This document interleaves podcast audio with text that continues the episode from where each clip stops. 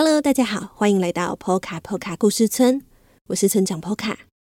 在这个节目里，我将跟大家分享村庄居民们发生的小故事。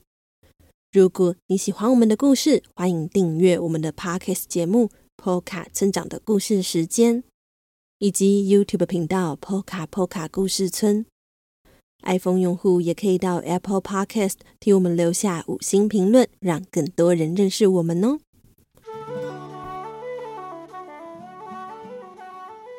大家都有零用钱吗？你的零用钱都是怎么使用的呢？是存起来买零食，还是买自己喜欢的东西呢？今天的小合同日记，小合同得到了第一笔零用钱，一起来看看小合同是怎么运用的吧。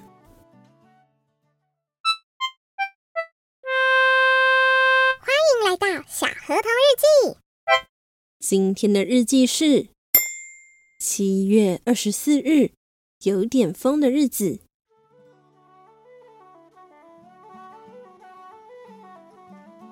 一直以来，我都没有零用钱，因为在山上需要使用钱的地方实在是太少了。不。是根本用不到。这里没有商店，我的早餐和晚餐也是在家里吃。至于午餐嘛，学校也会提供。因此，只有每次和波奇一家去波卡波卡村市中心时，妈妈会给我一点钱。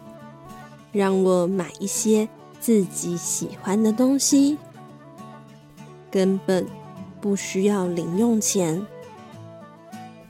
然而，暑假来到之后，妈妈工作的高山湖地区迎来了暑假的旅游旺季，所以妈妈请我去帮忙。也正因为如此，我得到了第一笔零用钱。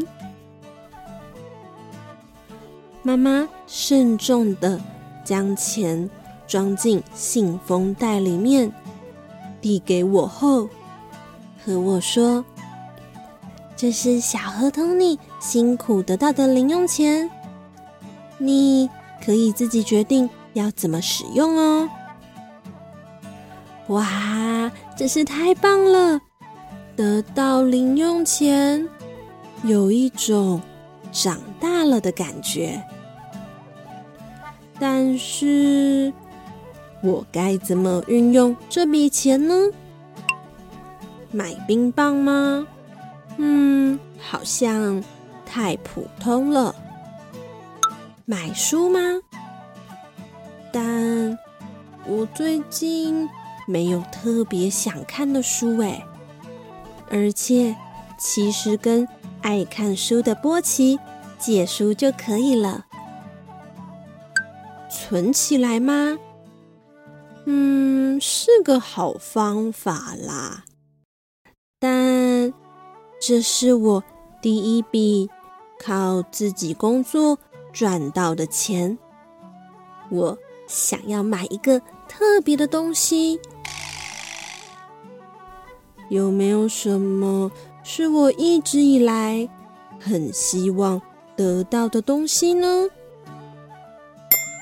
啊，有了！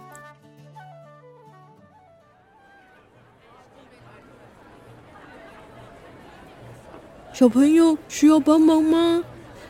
啊，不，不用，不用。我害羞的站在橱窗前。犹豫着该不该进到这间店里面？是什么店呢？就是玩具店。今天我特别来到波卡波卡村市中心的玩具店，这间玩具店主要贩售各式各样的小房子，就像之前去杰西家玩的时候看到的那一种啦。买一间小房子娃娃屋，一直是我的梦想。但因为它实在是太贵了，我只能偶尔想象，如果我真的有一间小房子，要买什么颜色的家具呢？或是该买哪一些小人偶搭配呢？看着眼前的这些娃娃屋。有的屋顶尖尖的，有的屋顶则是平的，还有的屋顶是红色的，也有绿色的。这些房子里面有挂着小时钟的，有窗户镶着小花边的，有的小房子。只有一层楼，但也有的有五六层楼。每间房子都有着自己的特色。我来来回回的在店里走来走去，看了一间、两间、三间、四间、五六七八，一共有。六十多间的小房子，迟迟无法下决定。犹豫了好久，我最后挑了一间屋顶与墙壁都和海一样颜色的房子。我想象着，如果有一天真的能住在这种房子里。该有多好啊！走向柜台，握着零用钱的手还因为紧张而流着汗呢。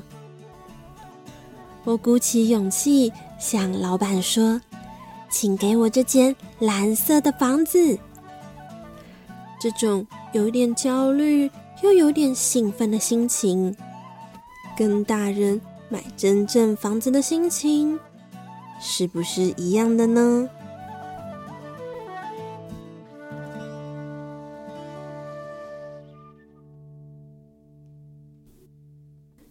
听完今天的故事后，欢迎大家跟我们分享你是怎么运用零用钱的哦。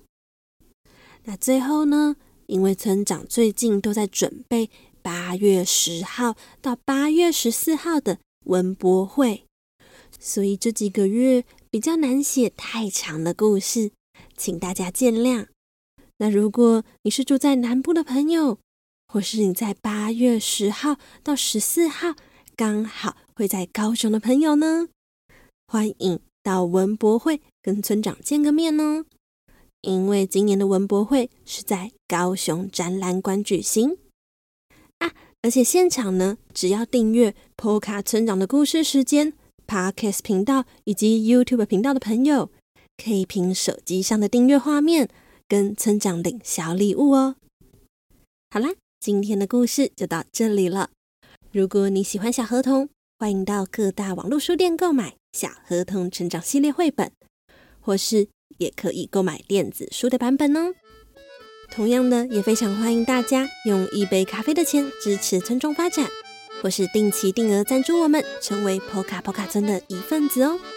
那么，波卡村长的故事时间，我们下周再见了。